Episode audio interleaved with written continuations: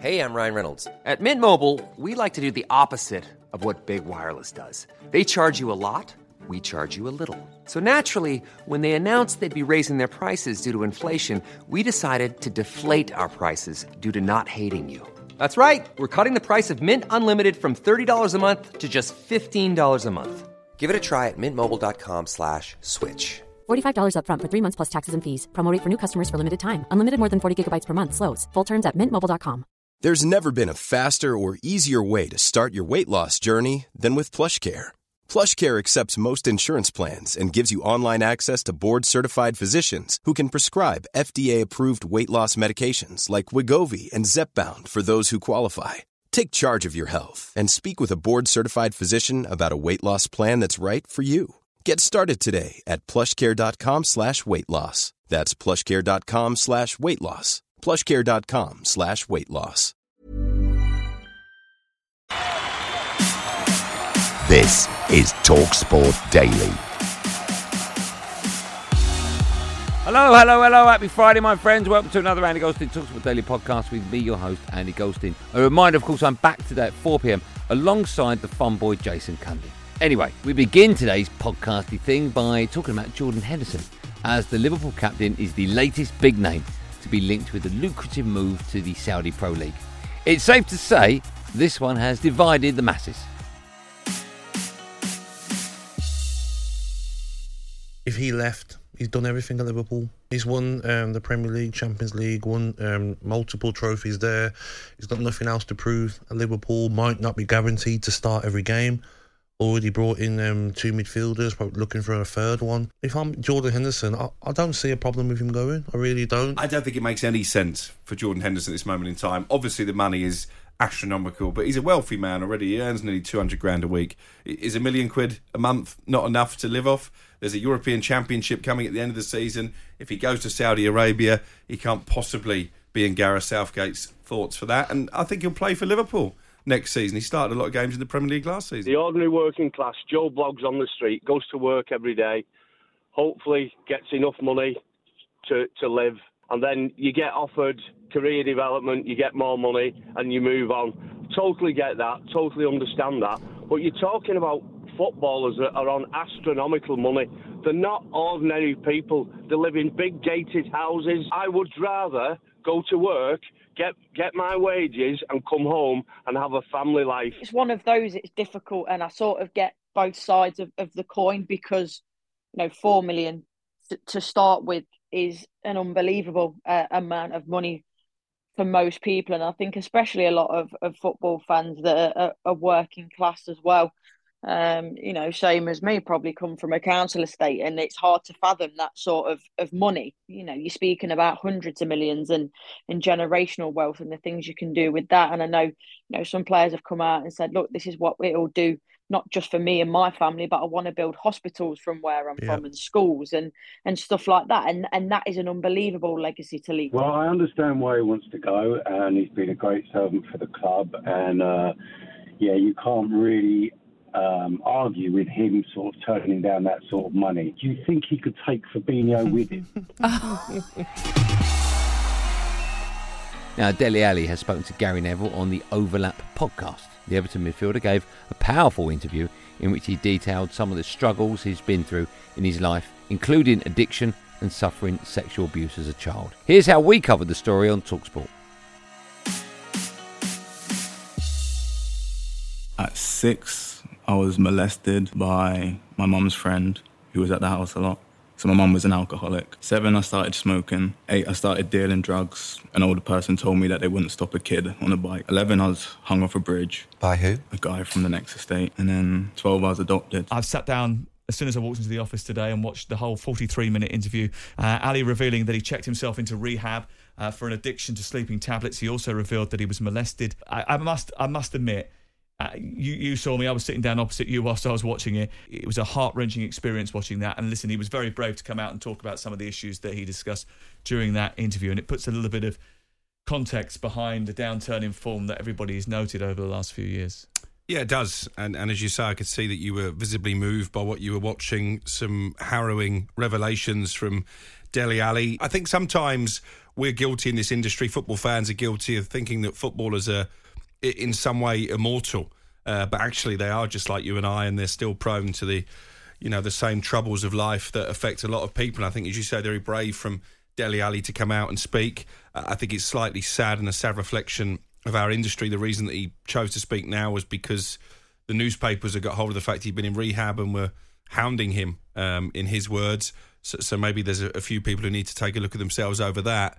But I think also, you know, people who criticised Dele Alli over the last few years for the way that his career has, on the face of it, declined, might be feeling a little bit guilty this morning because it just shows that you, you never know what goes on behind closed doors. Steve Pope is a psychotherapist specialising in addiction, depression, and anxiety, and he joins us. Dele Alli is a human being. He's been to hell and back through his, his, his young life. That's that's clear. You know, he was an innocent that was led down all the wrong paths there was to go down.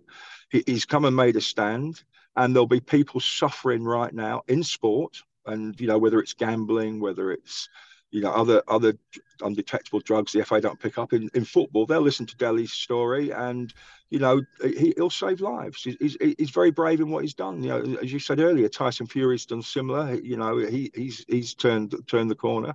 You know, we, we do not choose to be addicts. We do not choose to have this problem. We can choose how we deal with the problem, like you've said, and we can, if we want it enough, you know, we, we can find we can find a cure. Well, not cure. We can find an answer to it, which means we have a life again, and we can enjoy doing what we're good at in life again. And Dele's turned that corner now, but he's got to keep going. Chris Chris Kirkland had a secret addiction to painkillers that previously made him consider taking his own life, and he joins us on the line now. Well, first and foremost, I just want to uh, say to Dele that what he's done is is going to help so many people. Um, it couldn't have been easy for him. Obviously, you know he's been through an horrendous time. First and foremost, he, he should be proud of what he's done. Um, and I'm sure it's going to help himself and it's going to help a lot of other people as well. Obviously, footballers now and in the fact that we we are seen as role models, but we're also humans. You know, we all have problems. We all have, but for some, they're saying, well, he's a footballer, he shouldn't have problems. He's got all this money in the world. They shouldn't do this. It's completely, completely wrong. I kept it away for 10 years. I wish I would have spoke up a lot, a lot sooner. Doesn't fix necessarily fix the problem, but it certainly takes the weight off your shoulders, which I can only imagine uh, what Dele's been feeling the last few years. And listen, he went through a lot more than what I went through. Keeping all that in, the pressure that he's had to keep in inside, you know, it's no wonder that he's he, he, he's broke down and, he, and he's asked for help because, but I'm sure he wishes he would have done it a lot lot sooner, and and I certainly do as well. It's when you're in the spotlight, it's you, you, it's the simple things. You know, you go out for you can't go out for food. People say, well, of course you can go into a restaurant, but you know you can't relax. I think the biggest thing is you you can't be yourself when you're in the public eye. When you're out in the public and you're in the public eye, you can't relax. You never switch off. You know when I we didn't used to go places because my daughter and stuff was with us and didn't want anything to happen. Or it, it, people might say, well, that's just daft. It's not you, you don't relax when you're out in the public eye because you're always thinking, especially now as well. The PFA see the players occasionally. The, the clubs are the ones that see these players day in, day out. So if clubs can do more and set things up, whether it's in in house or out of house, because some players won't want to do it in house, a lot more can be done and, and needs to be done. And following on from Dele Alli's harrowing interview with Gary Neville, Jermaine Pennant joined me on Drive Time to discuss his own personal battles and how they affected his football journey. For me, I related to it. Um, and I could feel what he was feeling when he was saying, you know, th- those things. And I was also very happy and glad that he was saying those things because holding all that down, keeping it all in, it causes massive, massive issues deep down. I was abandoned from my mother when I was three. Um, my father went to bring me, he had me on the weekends, he went to take me back and my mother was never there, and we could never get in touch with her. We couldn't get hold of her, and then my dad was 21. He, he raised me um, to best of his abilities, and then as I got you know around six and seven, maybe eight, he then kind of neglected me. Um, so I would be take myself to school, make my own dinner. It would be my dinner would be cornflakes. It got to a point where some of my friends started calling me the cornflake kid because that's all I'll be eating. Then might have got into drugs. I would see people coming in and out of the house. Um, then he was an addict. So I had no mum, no father, multiple stepmothers. Um, I was surrounded by drugs. I spent um, guns and crime. Um, so it was it was it was really hard, especially when also being diagnosed with ADHD. So as a child, I was battling with that as well. So it was a really tough time, and uh, and I never spoke about it, and it caused so much trauma in my younger younger years that when I was to an adult, it was just playing havoc. But I never spoke about it. I kept it all in, and it led. I'm not making excuses by a, a long shot, but it, it, it led to a lot of bad decisions on and off the pitch. People are very, very quick to judge people, like Dele when he was going through his bad, but don't understand why. Yeah. And now I'm sure all these people who have judged him are now thinking, I feel a bit like an idiot because you don't just wake up and think, right, I want to destroy my life. You don't. No, no professional player wants to do that. I want to destroy everything what I've worked for, what I've dreamed about. I want to destroy it just in the click of the fingers. There's something fundamentally going wrong in someone's head, mentally or behind closed doors that no one knows about. And without that help, one what he's doing now, you just continue in this spiral. Now, Sam Matterface and Alex Cook were your mid morning team on Thursday, yesterday, as some people call it, and they spoke to new Bournemouth manager Andoni Iraola. The Spaniard replaced Gary O'Neill as the Cherries boss last month and joined the show to look ahead to his first season in charge in the Premier League. Yes, it's going to be really tough, really difficult. The, the, the first games that we have to go by game by game. I'm now focusing. At most we can go is West Ham at home, and then Liverpool away. We from there I don't want to look much farther. We know that it's a tough start. Uh, in theory, uh, difficult games, but you never know where the points are. At the end, you cannot start, like I said, uh, giving all the games against the top teams because you will need some points from there. Otherwise, it will be very difficult to achieve the, the goals. On now to yesterday's breakfast show with the wonderful Natalie Sawyer. She gave an impassioned reply to Rory Jennings after the Transfer Insider's co-host said that the Premier League needed more big clubs like Leeds over clubs like her beloved Brentford. Chelsea and Leeds, obviously, huge amount of antipathy. Yes. You could talk to a lot of Chelsea fans that will tell you Leeds are our most ferocious rival, and I think Leeds sing about Chelsea virtually every week. I want Leeds back in the Premier League. I really, Really? do. I don't wish Leeds success, but I do want them back in the Premier League. Yeah, I think the Premier League is a far better, far richer, far happier place with Leeds United in it. Like we need big clubs, big prestigious clubs in the Premier League. And look, when when when Leeds United come to Stamford Bridge or when Chelsea fans go to Elland Road, there's a real spring in your step. There's a real edge in the air, and that's football. Give me Leeds United away over Brentford away every day of the week. That just stinks of elitism to me. And that's not what our football pyramid is about. We're not the MLS, which is a closed shop where there's no relegation. We are very much about aspiring to dream, to try and get to the promised land, if you like, of the Premier League, which is what Brentford has done, for example. I'm actually really jealous of Luton right now. Exactly. Luton's fans right now, how they're feeling. Because I've been there, I've done it, and I know what it's like to wake up thinking, on the day of your first Premier League game, this is it. We've we've hit the big time, and it doesn't sink in for ages.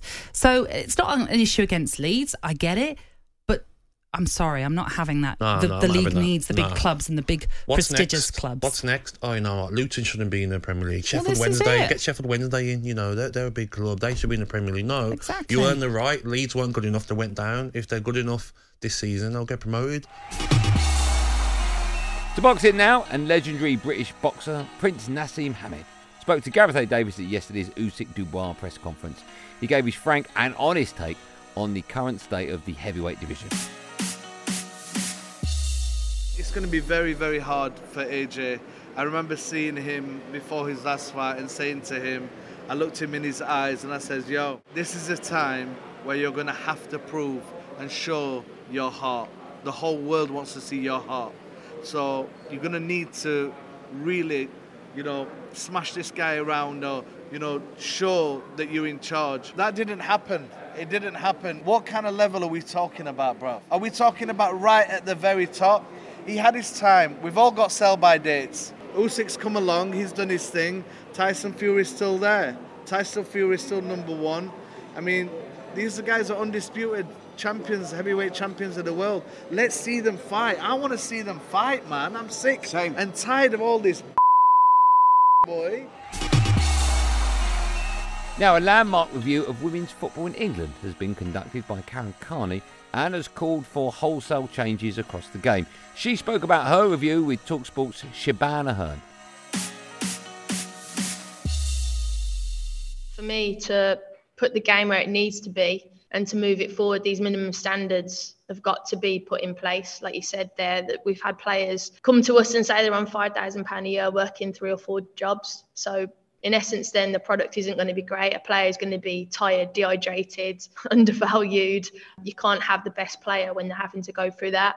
You know, facilities, players saying that they're using bin bags for curtains in the changing room. It's not good enough. And that's the Insta versus reality. There's certain parts of the pipeline that are thriving, there's parts that aren't, and you're all part of the same ecosystem. So those minimum standards have got to come up because we want it to be competitive, we want it to be compelling. Those changes need to happen. Of course, there's going to be pushback and people saying, well, how are you going to pay for this? But I do really believe that if we improve those minimum standards, the product will massively improve, the competitiveness will, will massively improve. One size fits all seems like a good idea for clothes until you try them on. Same goes for healthcare. That's why United Healthcare offers flexible, budget friendly coverage for medical, vision, dental, and more. Learn more at uh1.com. Millions of people have lost weight with personalized plans from Noom, like Evan, who can't stand salads and still lost 50 pounds. Salads, generally, for most people, are the easy button, right? For me, that wasn't an option. I never really was a salad guy. That's just not who I am. But Noom worked for me. Get your personalized plan today at Noom.com. Real Noom user compensated to provide their story. In four weeks, the typical Noom user can expect to lose one to two pounds per week. Individual results may vary. Quality sleep is essential. That's why the Sleep Number Smart Bed is designed for your ever evolving sleep needs. Need a bed that's firmer or softer on either side? Helps you sleep at a comfortable temperature? Sleep Number Smart Beds let you individualize your comfort so you sleep better together. JD Power ranks Sleep Number number 1 in customer satisfaction with mattresses purchased in-store. And now, save 50% on the Sleep Number limited edition Smart Bed for a limited time. For JD Power 2023 award information, visit jdpower.com/awards. Only at a Sleep Number store or sleepnumber.com.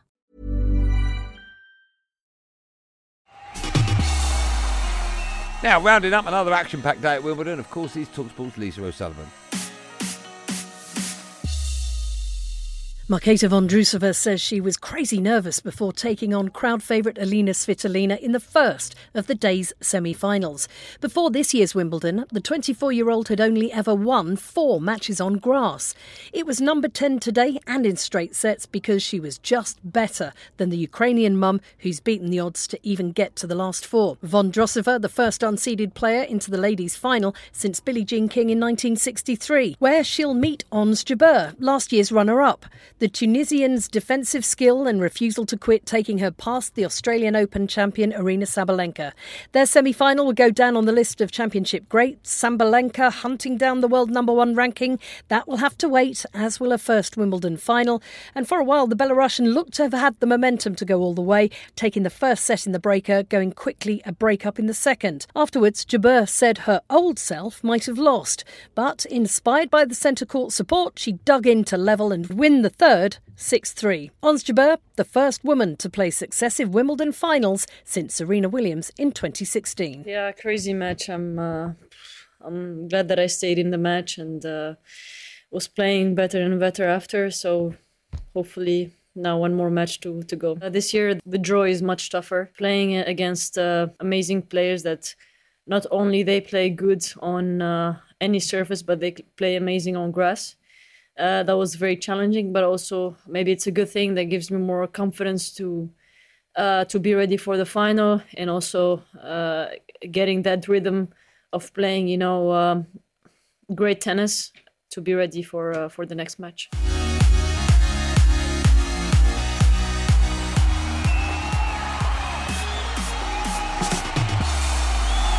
Well, that's it, gang. Thanks for listening on the Talksport app, wherever you get your podcast from. There will, of course, be another one of these Andy Goldstein Talksport Daily podcasts out first thing in the morning.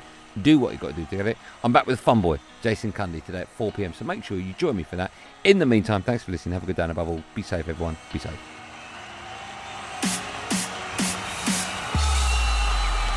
That was a podcast from Talk Sport.